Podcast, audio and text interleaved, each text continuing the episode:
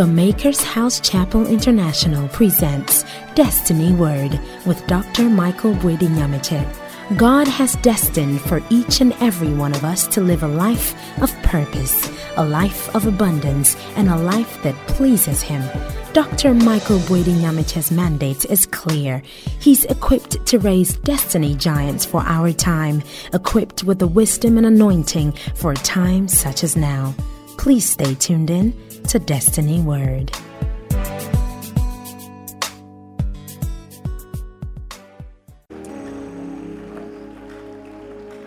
If you came with your Bible, could you please lift it up and say, This is my Bible? It is the Word of God.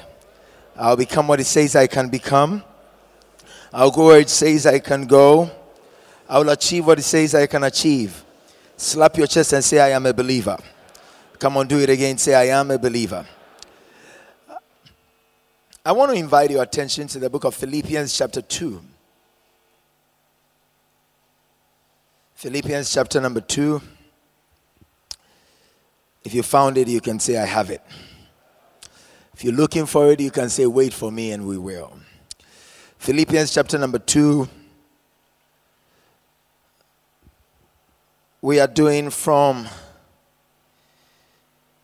let me say from the verse number 10, I think should be fine.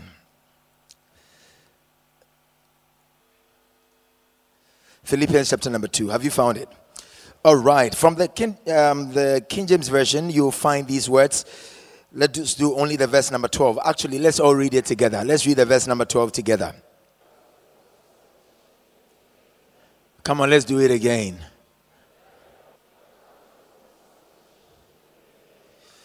Wherefore, my beloved, it, as ye have always obeyed, not as in my presence only, but now much more in my absence. Work out your own salvation with fear and trembling. Let us pray. Heavenly Father, we know the grass will wither, the flower will fade, but your word will abide forever. We pray that you give us a word that works. Anoint these lips of clay, O God, make it an instrument of a blessing to somebody's life. Spirit of God, speak to me, speak through me, speak for me. Use me, O God, as a vessel and carry the divine thoughts, O God, unto your people. In Jesus' name, amen. Uh, I want you to look for somebody and tell the person it's time to work out. Look for seven people and tell them it is time to work out. Can you look for seven people? I'm counting. Tell seven people, neighbor, oh neighbor, it is time to work out. It is time to work out. Last week, I started talking to you about um, his person being God, that God is not a name, that God is never a name. So he will say that there is no God like me. He was talking about the person of God, who God is. And the Bible says, For God so loved the world that he gave. I was talking to you about his passing and his passion, and how sometimes the passion should, should speak to the passing, or the passing is always a reflection of the person involved. Today, building on that same case, because using that same scripture as the undergird or the foundation for what we want to build, I want to bring doctrinal or theological issues to bear. Um, the book of Philippians is a very doctrinal or theological book. Paul starts talking to them about how we are supposed to work in the house of God. He was talking about how, what he has experienced and the fellowship of the Spirit he has enjoyed through the mercies of God.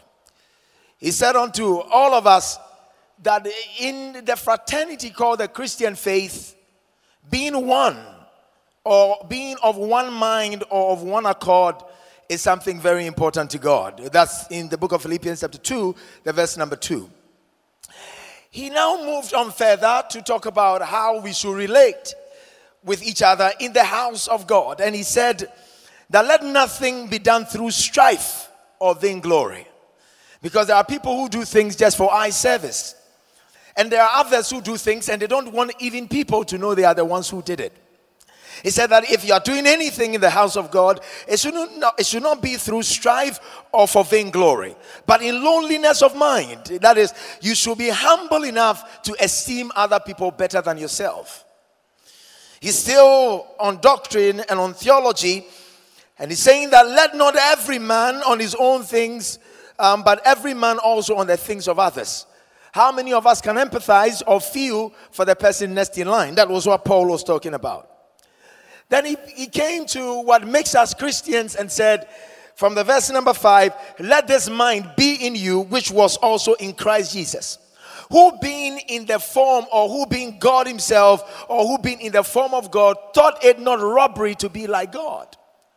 But the verse number six says that, um, um, but made, the verse number seven, but made himself of no reputation.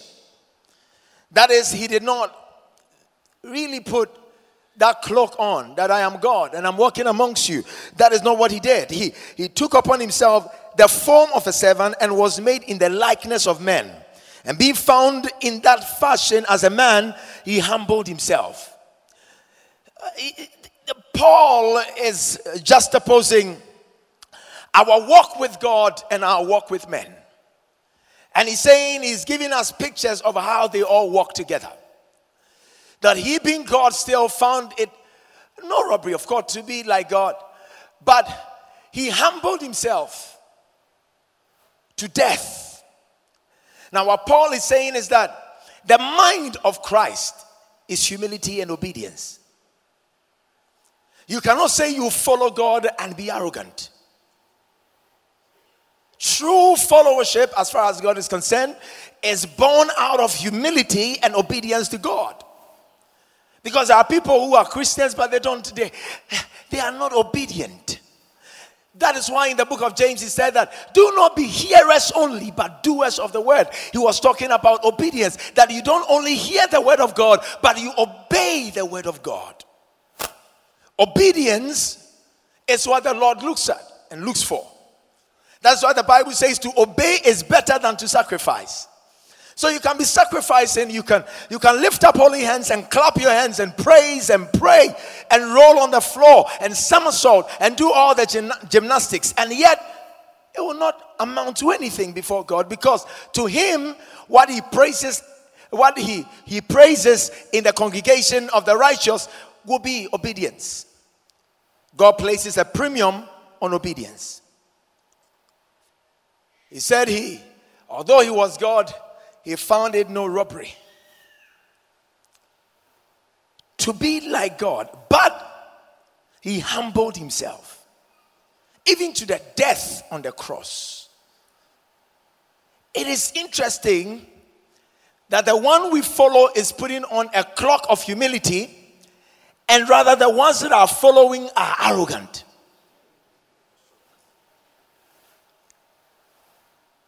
If the leader himself is humble, why are you puffed up?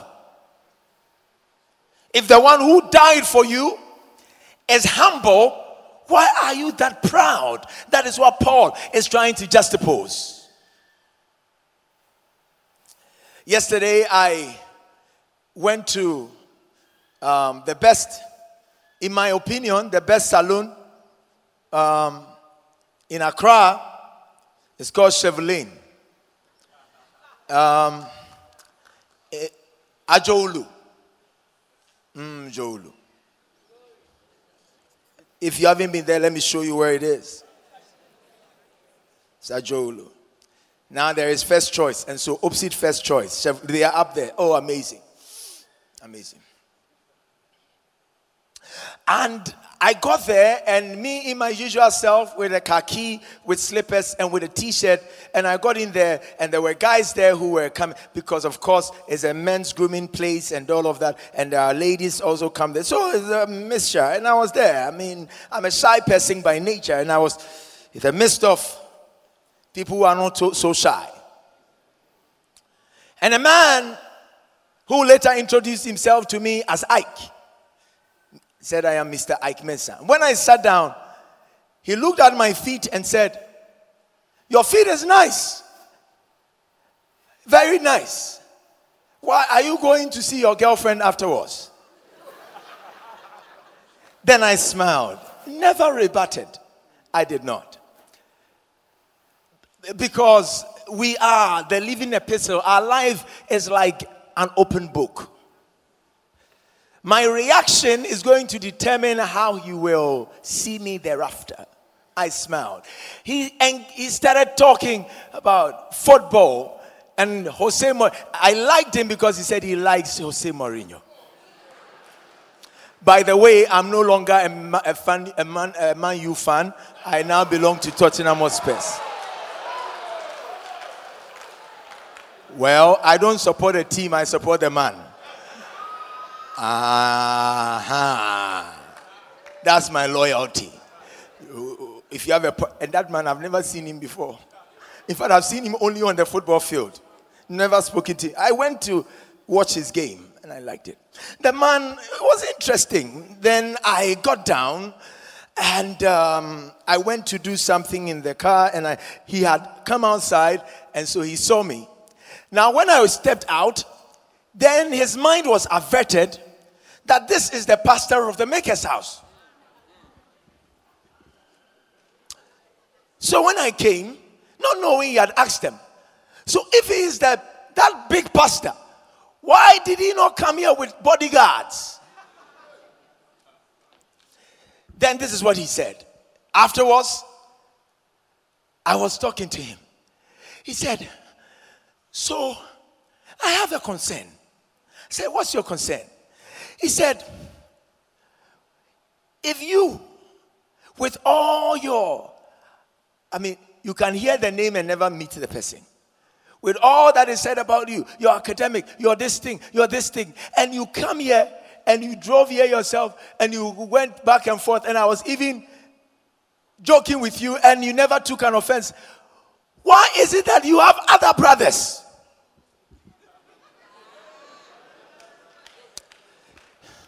He said, I don't like talking to pastors. I said, Why? He said, Because in the gym I train, there is a pastor who comes there to train, and when he's coming, he comes with four bodyguards. Even to lift a hand to hold a dumbbell, one person has to.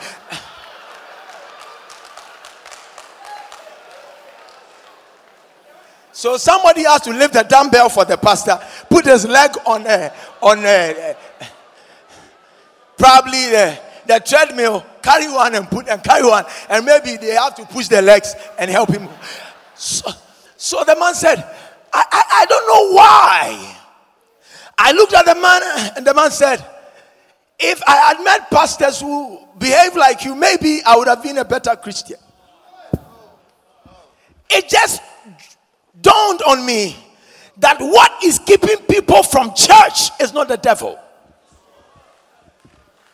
but rather those of us who are supposed to be the custodians of the faith, who are supposed to exhibit the character and the lifestyle of Christ, we are arrogant, we are puffed up. Oh, I, I feel like talking to somebody who has the heart of Christ in him because we don't exhibit true Christianity.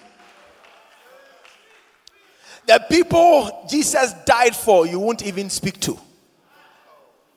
If Jesus died for a prostitute, and you see a prostitute and you don't want to even know a prostitute. Oh, but Jesus had somebody in his fold who was never absolved from the tag of being called a prostitute. Mary Magdalene. Magdalene is from the word Magdala or Magdalo, which means the place of prostitution. So Magdalene was not her surname. Magdalene was a description. There were many Marys, but Mary the prostitute. Or Mary from the place of prostitution. And Jesus never said to Mary, Never follow me, because you will tarnish my image. The people we won't even speak to, they are the ones that Christ died for. We are so arrogant. That bag that you, you are carrying, that is why you are not talking to people. Somebody made it. That shoe that you have, that you don't even want to step on the floor. Somebody made it. And for your information, they made a lot. You are just one of the many who bought it. Humble yourself. That is the mind that Jesus wants to be in us. He wants us to be humble, to exhibit humility. What do you have that you did not receive? The gifts that you have, it was God that gave you. Uh, the wisdom you have, it was God that gave you. The money you have, it was God that gave you. The articulation, the intelligence, the beauty, what you have, the money you have, the voice you have, the academics you have, all that you have, people of God, it was God that gave you. And if He gave you that, why are you so puffed up? Why are you so arrogant? Let this mind be in you, which was also in Christ Jesus, who being in the form of God, thought it not robbery to be like God, but humble himself to death. Humility can kill, but it is an honorable death. It is better to die in humility than to die as an arrogant man. Watch it. Let me quickly get out of my introduction because these are all precursors to what Paul was talking to the church about. Work out your own salvation with fear and trembling. Paul is doing theology and doctrine. And for me to situate it right, I have to let you know that uh, words and context is important. Wherefore, is a conjunction that had been introduced telling us of what preceded the test. Before the test, he was talking humility, obedience, and all of that. He has now gotten to a place and he's saying, Work out your own salvation with fear and trembling. Why am I saying words and context are important in theological analysis because he is not saying work for. Because for your salvation, you can't work for it. By faith are you saved. We are saved by faith through grace. So, what saved us is the grace of God extended to us our faith that he died but he rose on the third day and we believe that truly he died for our sins. That is the faith that makes us saved. But after you are saved paul is saying because you did not work for it it doesn't mean you don't work it out. You had it. That was the event or the experience of your salvation but there are people who lose their salvation because they failed to work it out. And I'm going to explain because these are doctrinal and theological issues. You can't pay for your salvation, He's paid for it. You don't have to do anything for your salvation, it is through believing that Jesus died and he died for you. That is enough. Confessing your sins to him and saying that I accept you as my Lord and personal Savior makes you saved. That kind of salvation is called the justification of a believer. Are you following? When you are saved through grace, which is a one time event, that is why those who want to push it will say, once saved, forever saved. It is a one time event. Once you are saved like that, it is called justification because, in spite of all your sins and the nuances of your life, he's saying that, well, for this one, his name has now been written here. And so he's justified. When people are talking about why you have been a bad man, a bad woman, a bad lady, a bad boy, a bad, he say, no, he's justified. He's here. He deserves to be here. That is justification through faith. He moves it a step further. And now he's not talking about that kind. He's saying you should work it out. That means that after you have the event, there are things that you do. people of God, it will amaze you to know that somebody can be saved all right, which is that of justification, and not work it out. That is sanctification. Let me try. So the one that you don't work for is called justification. The one that you work out is called sanctification. So God will come to Moses and said, say to Moses, Moses, tell the people to sanctify themselves to meet me. That is working it out. What do you mean sanctify themselves to meet me? He said they should not touch anything that is unclean. They should not do A, they should not do B, they should not do C. In doing that, they are working out my covenant of redemption or justification called the salvation I've given to them. So you can be saved, justified by God, and live a life that is not sanctified. That is why somebody can be in church and a gossip. He speaks in tongues, but he's a gossip. He's a tongue talking believer. When he stands to speak in tongues, you'll be amazed. You'll be thinking, probably there is thunder out there. It's like a locomotive. Like, like they have they have started the engine of a locomotive train. And yet in their heart, there is nobody bitter, angry, jealous, envious than themselves because they had salvation through sanctification, but they have failed to work out their salvation. Because once you get saved, and it's important we do these things because we are evangelizing and people are going to come in. Now, understand these things that when you say you are born again, your body doesn't change. When you say you are born again, ladies will not start looking like trees, they will still be beautiful. Money will not be less appealing to you, it will still appeal to you because it's a medium of exchange. So, being born again doesn't mean you've lost your humanity. Being born again simply means you have given a license and a rerouted road to a proper redemption and recovery. So when the Bible says work out, then he's talking about the exercises in your salvation, which he had already introduced with the wherefore.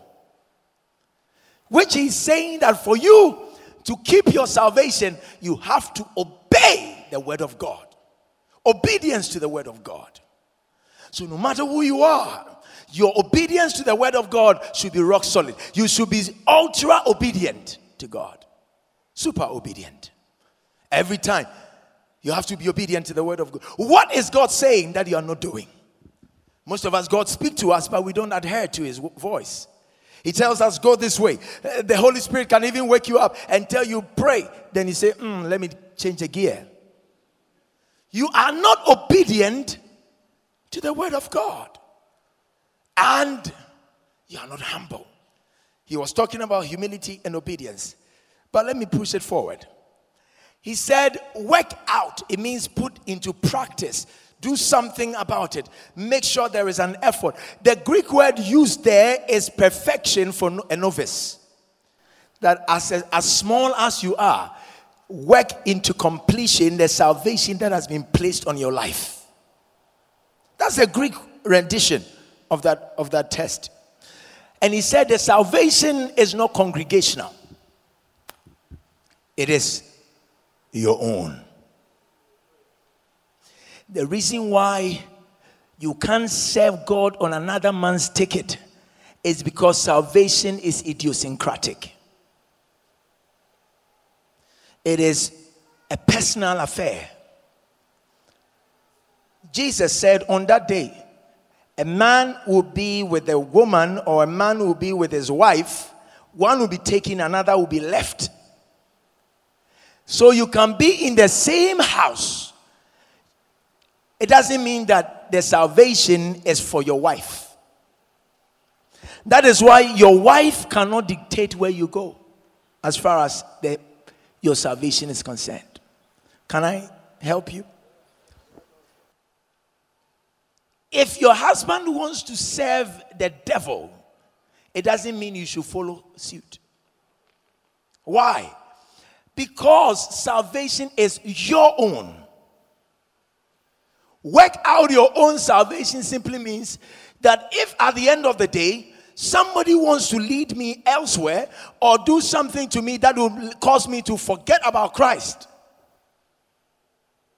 salvation is idiosyncratic, it's mine. Paul is saying that the salvation you have, work out your own salvation. And so you don't have to look at another man to serve God. If there is a man or a woman that can cause you to love God or not to love God, then you have a problem. Because salvation is idiosyncratic. Let me say some things that will help all of us. Everybody can decide not to follow Jesus. You have to see the personal relationship you have with Him. And be like Joshua, who say, But for me and my house. If nobody else will serve God, for me and my house, we will serve God. You have to get to that place, that place in your life where the fact that somebody doesn't serve God doesn't stop you from loving Him. People of God, this has become very crucial because sometimes we even feel, oh, yesterday I, I simplified something to a man who came to me and said, ah, no, it was not yesterday. I think it was on Thursday or Friday. He came to me, he was talking about something, and uh, he said, I used to see this person in church. He's no more in church. Why? I said, Do you want to follow him? yeah. I said, Oh no. But I I said, You are free to follow him. Because when you were born, he wasn't there. When God called you, he wasn't there. In fact, maybe where you met was in church. And probably where you both part will be in church. Then I said, even take it for uh, as an example. What if the person had died? Will you say you won't serve God? He said, You've averted my. I said, This is what Paul was talking about.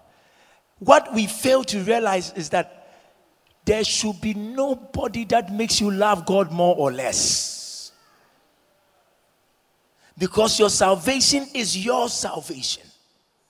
If somebody wants to toy with your salvation, if you come to church and everybody, oh, I, but we are all in the choir, we are all in the church, and there are people who, although we are in the church, they are following other people's husbands and they are still in church. And uh, please, that might be the problem. In such a big church, you will have people like that. And please don't get this wrong. That why is it about he's a prophet? Why is he not seen? You are a madman to think like that. Because, and please, let me try to make some points clear. Jesus had 12 disciples. One of them was called Judas, who was going to betray him, and yet he was the, his most trusted ally. What do you mean by that? The Bible says he was the one who was holding the purse, and everybody will tell you that every president is closer to his finance minister because whatever he will do is with the finances of the church or of the people or of the state, and that is the same thing that happens.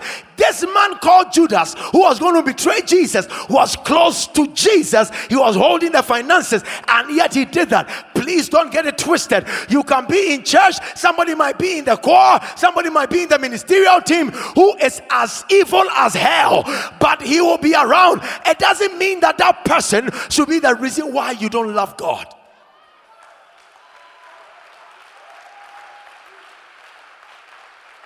That shouldn't be the reason.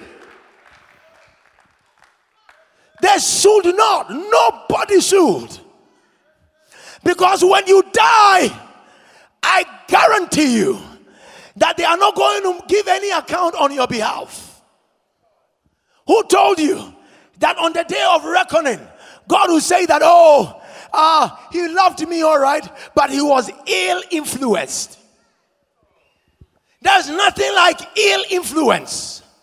That oh, he would have loved me, but they influenced him wrongly, and they influ- no, no, no, no, no, nobody. You are a grown man. The Bible says that, and they came to the man and uh, um, the parents of the man, and they said, uh, "What happened to your son? Is it that? No, what are we hearing?" The man said, "Well, my son is of age, so if you have anything, go and ask him.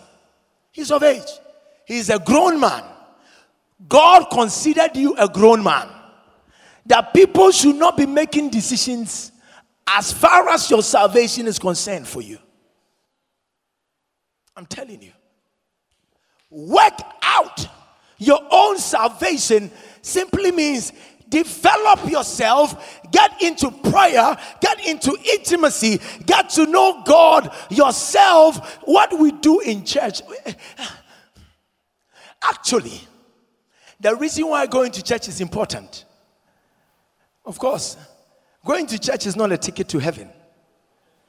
But the reason why going to church is important is because in church, not only do you find communal grace, communal worship, communal praise, communal prayer, but you also get teachings which ordinarily your minds will not be averted to when you read the scripture yourself. That is why the Bible says that our work is to direct, instruct, rebuke, reproof. And so in church, you are giving yourself, you are opening yourself up for accountability. That's why we come to church. That somebody can tell me, brother, the path you are going is not right. That's why we come to church. So that when you are doing something, you know that, oh, there might be an eye looking upon my shoulder. That's why we come to church. But as a matter of fact, when it comes to your salvation, please, the fact that somebody is not praying doesn't mean you shouldn't pray. The fact that somebody has been arrogant doesn't mean you should be arrogant. The fact that somebody has become, no, no, no. If there are standards to emulate, the Bible talks about things of good report. Things of good report we have become too shallow. And the devil has managed to get the church in that corner. Shallow minded people. Shallow minded people. It has come to a place whereby people will not even do anything without gossiping or talking about other people. And yet we are in the house of God. For us to keep our salvation, Paul is saying, just as people go to the gym to develop biceps and triceps and uh, biceps and triceps and six packs and backpack, Paul is saying is the same thing. The rendition is the same thing. Work it out.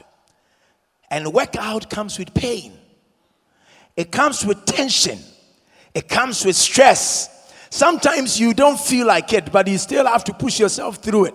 That is working it out. And so, most of the time, what God is telling you is that you get to spaces you are not comfortable, and yet that is what you are supposed to do.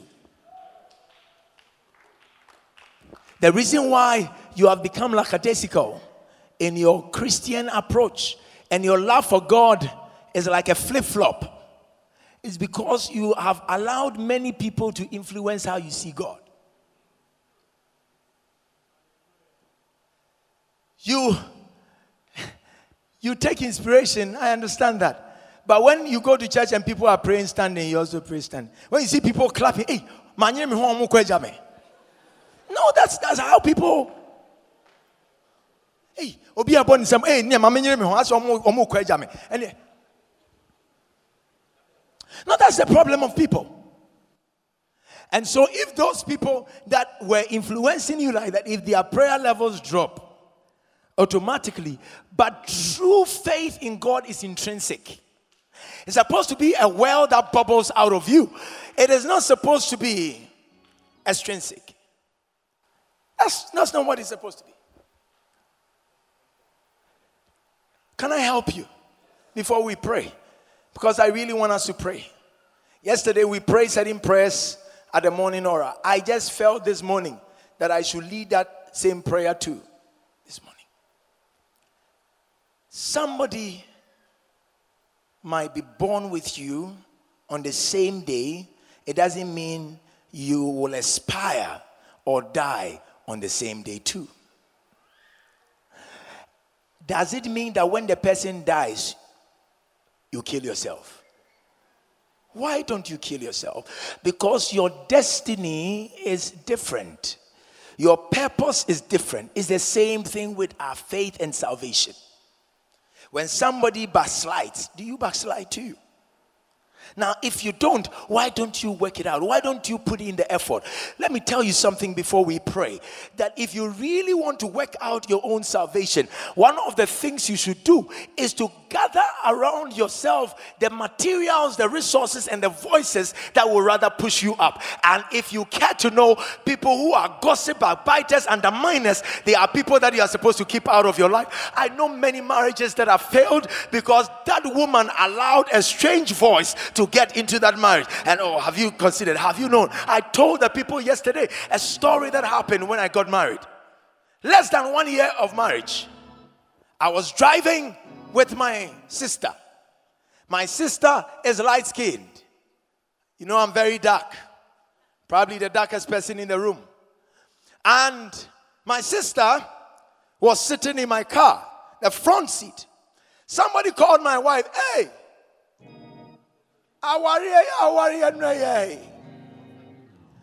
I saw your husband and a fair lady is sitting in front of his car. My wife said, Oh, really? Where?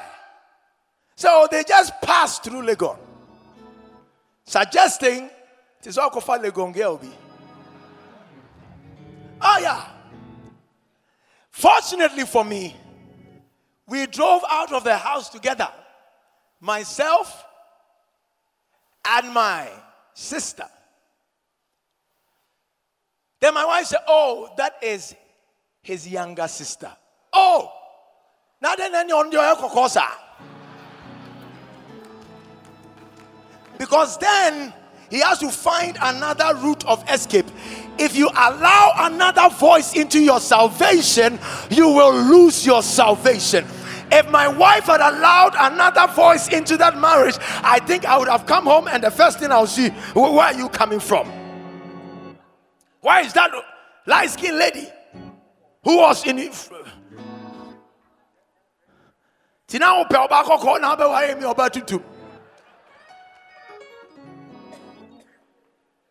If you allow, and she might have lost her marriage because it's a seed it can grow and it can take root and push everything out. And that is the same thing that has been happening.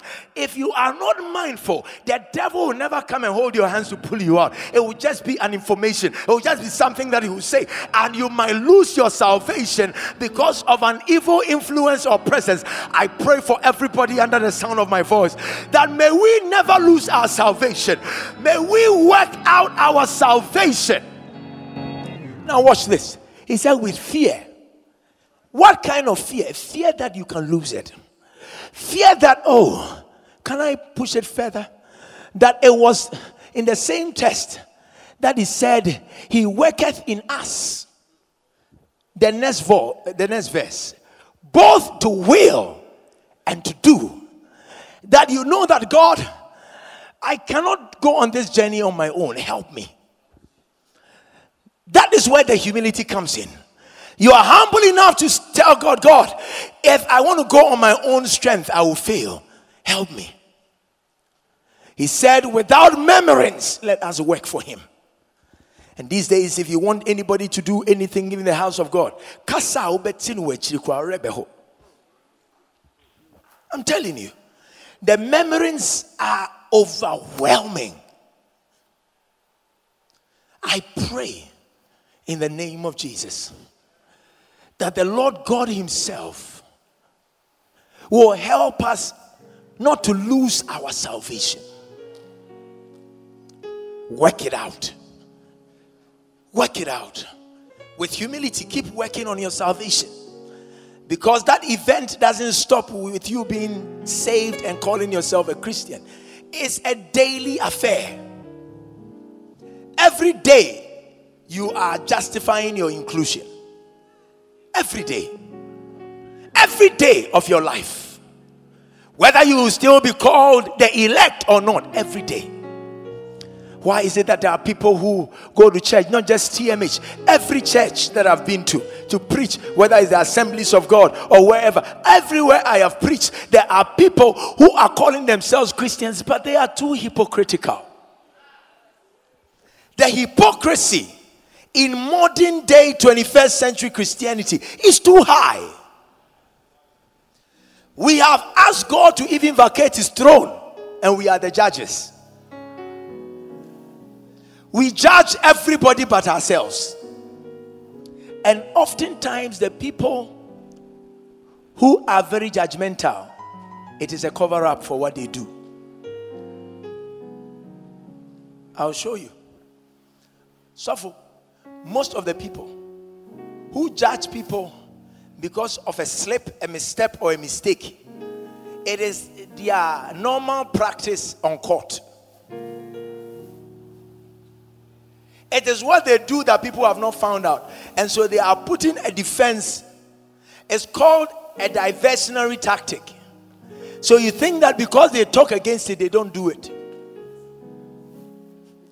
So they do it and divert the attention of people, and they are too judgmental and yet they are hypocritical. What they do, they put it on other people. Listen to me, people of God, before I even start praying with you it's important. God wants you to freeze everybody in your life and look at yourself when it comes to your salvation. When it comes to salvation and your eternal redemption, mothers don't come in, fathers don't come in, husbands don't come in, wives don't come in, children do not come in. It is only you as an individual. That is why it was you who made the decision. Lord, I want to accept you as my Lord and personal Savior. You made that decision. Once you made that decision, how you work it out is your decision too. You should freeze voices and not allow anybody to be an influencer to the decision you have made. If you need help, in your Christian walk, the Holy Spirit will. Are you following? It is the work of the Holy Spirit to help us. He says He worketh in us both to will and to do. Because sometimes you might have the will to do good things, but you don't have the ability to do it.